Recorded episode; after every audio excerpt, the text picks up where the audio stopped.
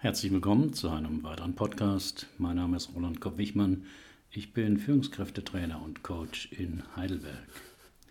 Das Thema heute: Unsere Eltern sind gegen unsere Heirat, sagte die Frau im Coaching. Die Ablösung von den Eltern im Erwachsenenalter ist eine notwendige Voraussetzung, um eine gesunde und stabile Beziehung zu sich selbst und anderen leben zu können. Doch ist diese Ablösung mitunter nicht leicht für beide Seiten. Wie es doch gehen kann, lesen Sie in meinem neuen Fallbericht. Dass man seinen Ehepartner selbst aussucht, ist für uns heute selbstverständlich. Doch das war nicht immer so. Dass Ehen arrangiert wurden, gab es auch bei uns bis ins 20. Jahrhundert. Und in vielen Königshäusern ist das bis heute gängige Praxis zum Machterhalt und aus finanziellen Gründen. Über die Hälfte aller Hochzeiten weltweit werden arrangiert, vor allem in Südasien, im Mittleren Osten sowie in einigen afrikanischen Ländern. Konkret heißt das, die Eltern oder andere, meist ältere Familienangehörige, suchen dem Sohn oder der Tochter den Partner fürs Leben. Daran musste ich denken, als meine Klientin Ramona L 34 Jahre vor mir saß. Klar, das läuft heute völlig gegen unsere Auffassung von Wahlfreiheit, sich den Partnern von Dritten aussuchen zu lassen, denn über die Ablösung von den Eltern im Erwachsenenalter liest man ja heute überall. Andererseits ist die Partnersuche via Parship und Co. nicht auch arrangiert? Da prüft eben der Algorithmus die Passung. Es könnte alles so schön sein, stöhnte die Klientin im Drei-Stunden-Coaching. Mein Mann und ich kennen uns seit neun Jahren, wohnen seit vier Jahren zusammen. Ich arbeite im Familienunternehmen meiner Eltern, aber seit wir gesagt haben, dass wir heiraten wollen, ist zu Hause der Teufel los. Wie äußert sich das? frage ich nach.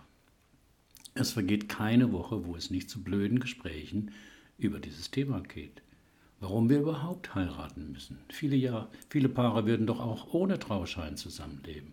Und ob ich wisse, was eine Scheidung heutzutage kostet. Solche Sachen. Und wie reagieren Sie auf diese Einmischung? erkundige ich mich, nichts Gutes ahnend. Na, ich verstehe meine Eltern ja. Das heißt, ich versuche, sie zu verstehen. Sie wollen eben mein Bestes und sind überhaupt etwas risikoscheu. Haben Sie noch Geschwister? Ja, einen jüngeren Bruder und eine vier Jahre jüngere Schwester. Aber die haben zu Hause Narrenfreiheit. Da mischen sie sich nicht ein. Mein Bruder macht schon das zweite Gammelstudium und meine Schwester geht ihren eigenen Weg, lebt in Paris und macht irgendwas mit Mode. Dann sind Sie das Lieblingskind, vermute ich. Nein, nein, protestiert Ramona L. Als ich in, das, in, die, in der Pubertät mal fragte, versicherten mir beide, dass sie uns alle drei gleich lieben. Ja, das sagen alle Eltern. Ist ja auch richtig so. Aber gefühlt steht einem ein Kind doch manchmal etwas näher. Die Ablösung von den Eltern im Erwachsenenalter ist nicht einfach. Wann ist man eigentlich erwachsen? Mit 18 Jahren sind wir in Deutschland offiziell erwachsen. Auf dem Papier vielleicht, aber nicht im Gehirn. Das sagt ein Wissenschaftler aus Cambridge und er hat eine einleuchtende Erklärung dafür. Aus psychologischer Sicht ist für das Erwachsenwerden die geglückte Ablösung von den Eltern entscheidend. Der Erwachsene weiß, was er will und geht dabei seinen eigenen Weg im Leben und bleibt gleichzeitig mit den Eltern in einer guten Weise verbunden. Gelingt dies nicht oder versäumt man diese, kann es passieren, dass man als Erwachsener in bestimmten Situationen mit anderen zu kindlichen Strategien greift. Doch diese Ablösung ist, wie gesagt, nicht leicht, passiert selten von selbst und ist meist mit äußeren oder inneren Konflikten und heftigen Gefühlen verbunden. Es gibt zwei Wege, die Ablösung von den Eltern im Erwachsenenalter zu vermeiden. Erstens Anpassung. Hier verhält sich der Erwachsene so, wie es die Eltern von ihm erwarten. Oft wohnt man dann geografisch in der Nähe, besucht sich oft oder hält die Nähe über häufige Besuche oder Telefonate. Die Beteiligten finden dabei gar nichts Seltsames, bezeichnen es als ein inniges Verhältnis. Nur der Partner oder Außenstehende wundern sich, prallen aber mit ihren Ansichten an der familiären Front regelmäßig ab. Der zweite Weg, die Ablösung zu vermeiden, ist die Rebellion. Hier ist es andersrum. Der Erwachsene tut genau das Gegenteil von dem, was die Eltern oder andere Autoritätspersonen von ihm erwarten. Oft zieht man dabei absichtlich sehr weit weg vom Wohnort der Eltern, um so für die seltenen Besucher eine gute Ausrede zu haben. Manchmal geht man beruflich oder privat einen Weg, von dem man spürt, dass er den Eltern nicht passt. Denn das ist ja gerade die innere Richtschnur für die Entscheidung. Wie sind Sie eigentlich auf mich gekommen? fragte ich neugierig. Durch eine Freundin, die mir ihr Buch Frauen wollen erwachsene Männer empfohlen hatte und meinte, darin würde ich meinen Mann wiedererkennen. Und? Haben Sie? Ja, zu großen Teilen schon. Mein Mann ist ein behütetes Einzelkind. Der Vater war immer nur am Arbeiten. Die Mutter widmete sich nur ihrem Kind, damit er sich möglichst optimal entwickelt. Verzichtete sogar auf ihre eigene Karriere. Mit seiner Mutter ist auch heute noch sehr eng. Schreibt täglich mit ihr auf WhatsApp oder ruft sie an. Stört Sie das nicht? Äh, ja, schon, manchmal, aber ich bin mit meinen Eltern ja auch sehr eng. Wir arbeiten zu dritt im Familienunternehmen, einem Einzelhandelsgeschäft und sehen uns dadurch zwangsläufig dauernd. Und wie findet die Mutter ihres Mannes Sie und Ihre Familie? Die Ablösung ist nicht leicht für beide Seiten. Wie löst man sich von den Menschen, mit denen man auf eine einzigartige existenzielle Weise verbunden ist? Leichter zu beschreiben ist, wie Menschen sich nicht lösen, nämlich dadurch, dass man von den Eltern noch etwas erwartet, dass man sie durch rüdes Benehmen bestraft, dass man darauf wartet, dass sie endlich etwas einsehen oder sich für etwas entschuldigen dass man darauf drängt, dass sie sich endlich ändern, dass man sie verachtet oder hasst. Umgekehrt kann man also sagen, man löst sich von seinen Eltern oder Kindern, indem man sie akzeptiert, wie sie sind und seinen Frieden mit ihnen macht. Dieser Schritt ist leicht gesagt, aber je nachdem, was sie einem vermeintlich angetan haben oder was man meint, dass sie einem schulden, kann das ein schwerer Brocken sein. Aber die Ablösung ist wichtig und notwendig für die Eltern wie für das erwachsene Kind. Sonst bleibt man sein Leben lang, vor allem innerlich, das Kind oder der Elternteil und muss immer brav sein oder durch viel Leistung beweisen, wie tüchtig man ist und wie viel Geld man verdient. Oder durch pubertäre Aktionen zeigen, dass man erwachsen ist und sich von niemand etwas mehr sagen lassen wird. Oder durch fortwährendes Behüten und Einmischen.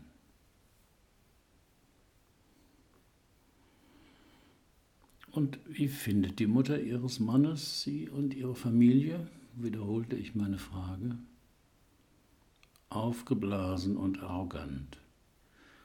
Meinem Partner gegenüber nennt sie uns nur Familie Großkotz. Sie weigert sich auch, zu Familienfesten zu kommen, obwohl meine Eltern sie schon x-mal eingeladen haben. Sie ist übrigens auch gegen unsere Heirat. Mit welchem Argument?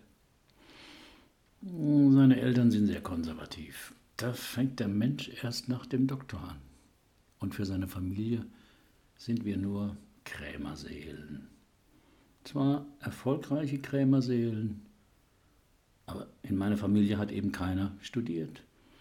Wir haben auch kein Theaterabo und haben noch nicht mal die Zeit abonniert. Wie gehen denn Sie beide damit um, dass Ihre Eltern die Heirat nicht gutheißen? Mein Mann versucht das auszublenden, aber manchmal kommt es doch darüber zum Streit, wenn eine Partei wieder die andere abwertet.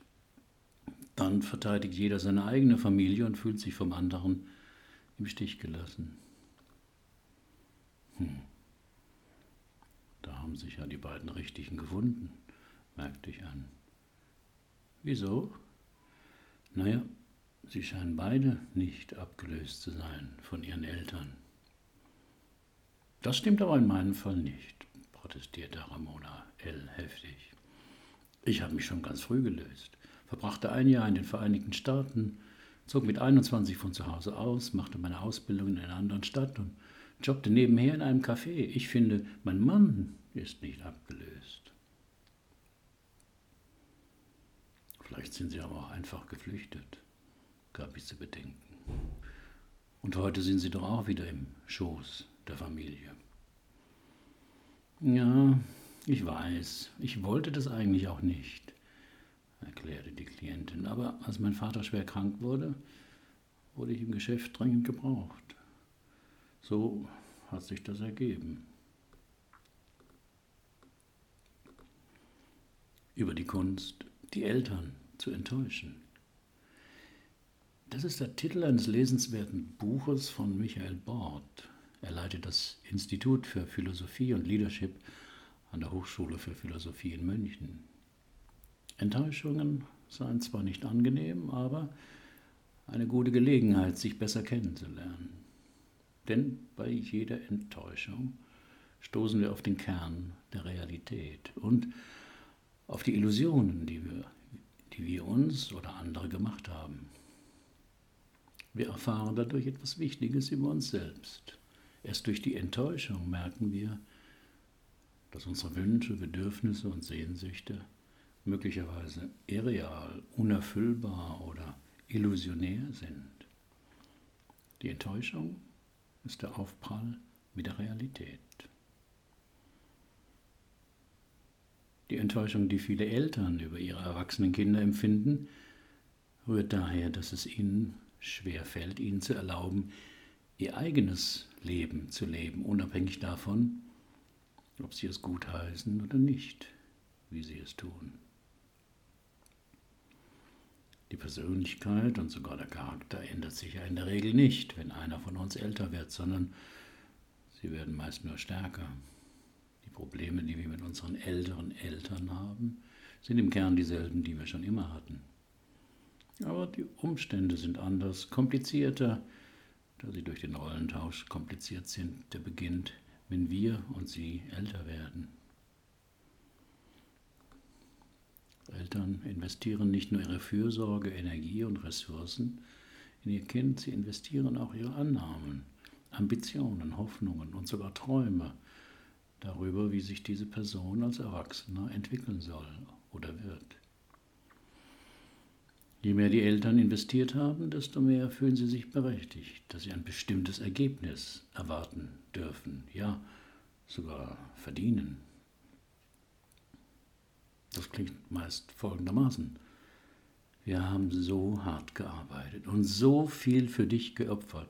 Das Mindeste, was du tun kannst, ist etwas von dem zurückzugeben, was wir erhofft haben. Aus der Investition wird eine Renditeerwartung oder im schlimmsten Fall eine Schuld. Es kann für Eltern schwer sein, sich daran zu erinnern, dass wenn ein erwachsener Sohn oder eine erwachsene Tochter sie enttäuscht, es nicht seine oder ihre Schuld ist, sondern ihre eigene. Sie haben sich dafür entschieden, etliche Erwartungen zu entwickeln, die nicht zu den Entscheidungen passen, die er oder sie trifft. Als das Kind und der Jugendliche von ihrer Fürsorge abhängig lebte, bestand ein Teil des Lebens zu ihren Bedingungen darin, ihre Erwartungen zu erfüllen. Aber sobald der Sohn oder die Tochter zu einem jungen Erwachsenen herangewachsen ist, lebt er oder sie unabhängig und zu seinen eigenen Bedingungen.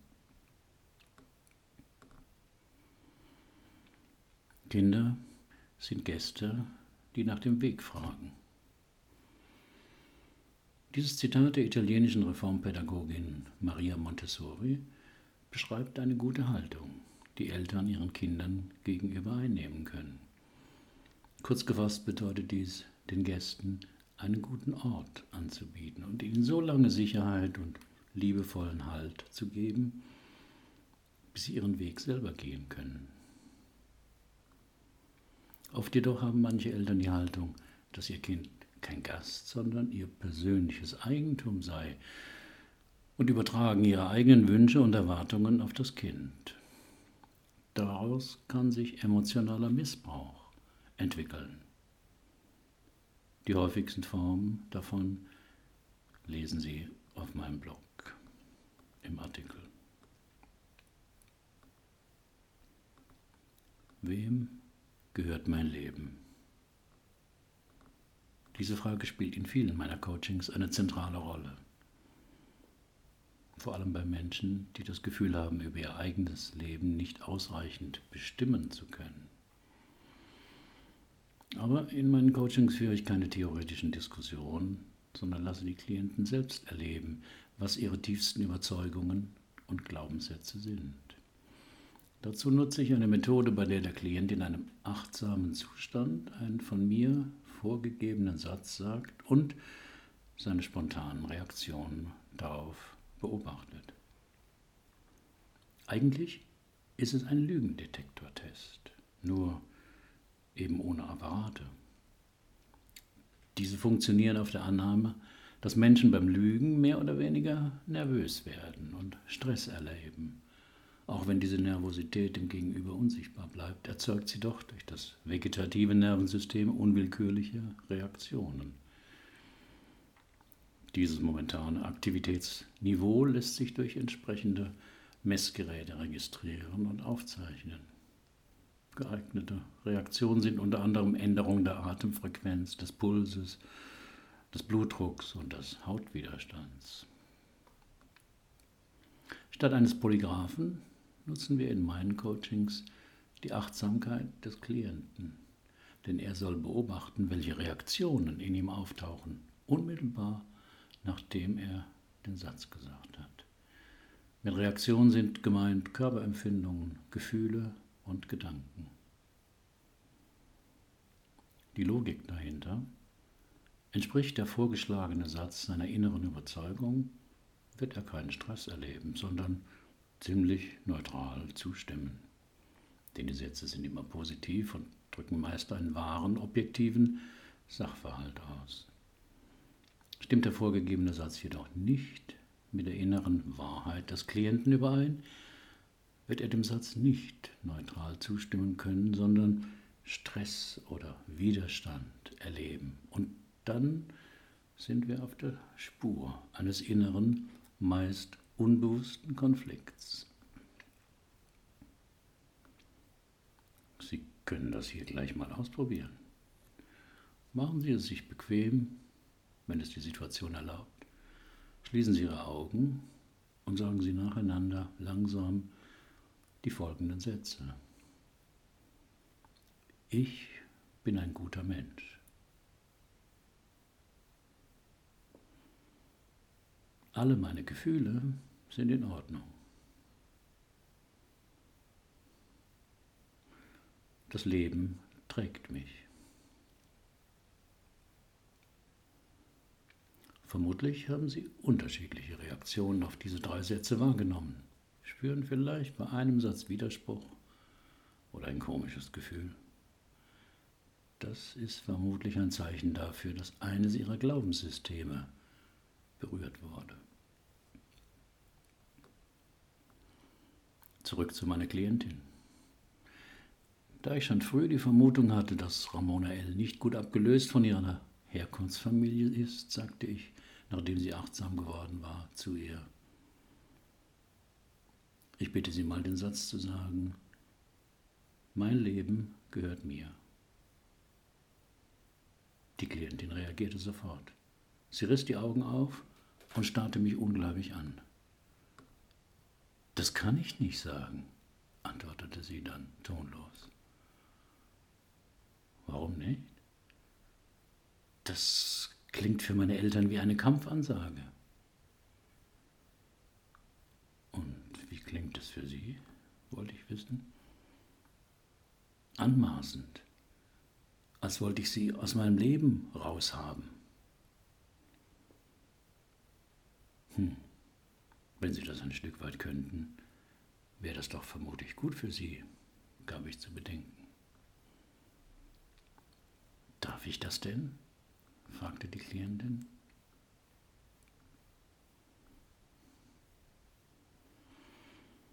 Zwischen Abhängigkeit und Selbstbestimmung.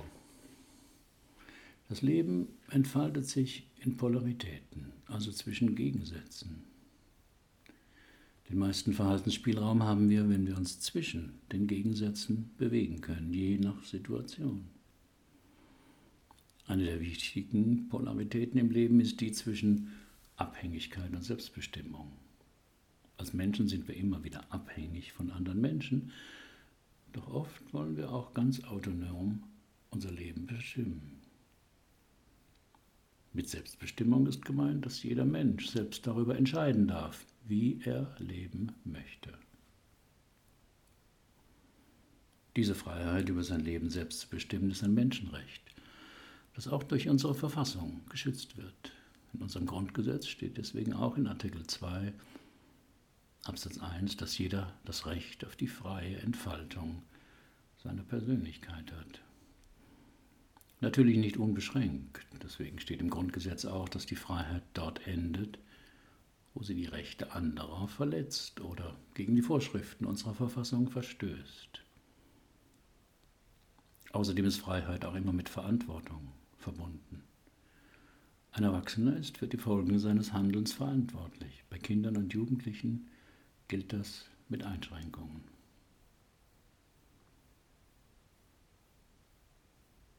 Hört sich so an, als würde Ihr Leben nicht Ihnen gehören, nahm ich das Coaching wieder auf. Wem gehört es denn dann? Na, meinen Eltern, antwortete Ramona L., verwundert über meine Frage. Jedenfalls betonen Sie das hin und wieder, dass ich Ihnen alles verdanke, dass Sie mir ja auch das Leben geschenkt hätten. Das stimmt, antwortete ich. Die Eltern schenken einem das Leben. Aber in Ihrem Fall war es wohl mehr ein unfairer Handel. Wie meinen Sie das? Sie bekamen zwar ihr Leben durch Sie, dürfen es aber nur so leben, wie es ihren Eltern gefällt. Deswegen warten sie ja auch auf die Erlaubnis zur Heirat. An dieser Stelle geschah etwas, was mir noch nie im Coaching passiert war. Die Klientin sprang auf, schnappte ihre Handtasche und verließ meine Praxis.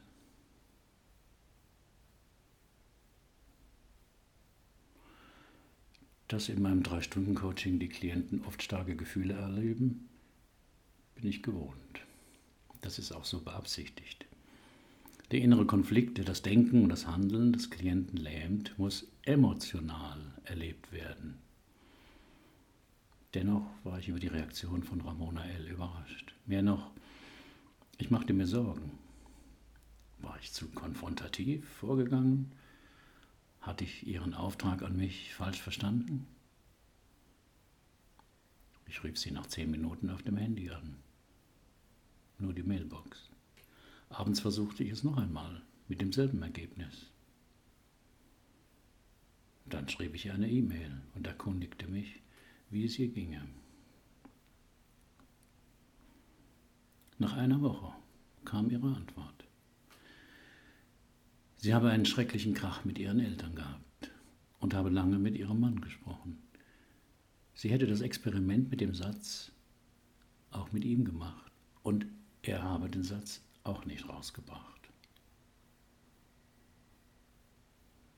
Daraufhin hätten sie spontan beschlossen, eine Woche wegzufahren, ohne ihre Eltern zu informieren.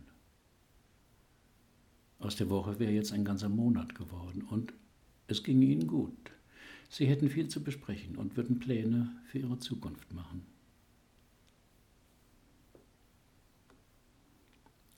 Dreivierteljahr kam noch eine Mail mit der Nachricht von ihrer Hochzeit. Seine Eltern waren dabei gewesen, ihre Eltern hatten die Einladung ausgeschlossen. Ich schrieb zurück, dass die Pubertät dazu diene, sich in der Beziehung zu den Eltern zu vergewissern, dass man ein eigenständiger Mensch sei, mit ganz unterschiedlichen Vorstellungen und Wünschen, dass man also getrennt sei von den Eltern, aber sich verbunden fühlen könne. Verbunden, nicht gefesselt. Bei, bei manchen käme die Pubertät eben spät im Leben. Wichtig sei, dass man sie überhaupt erlebe.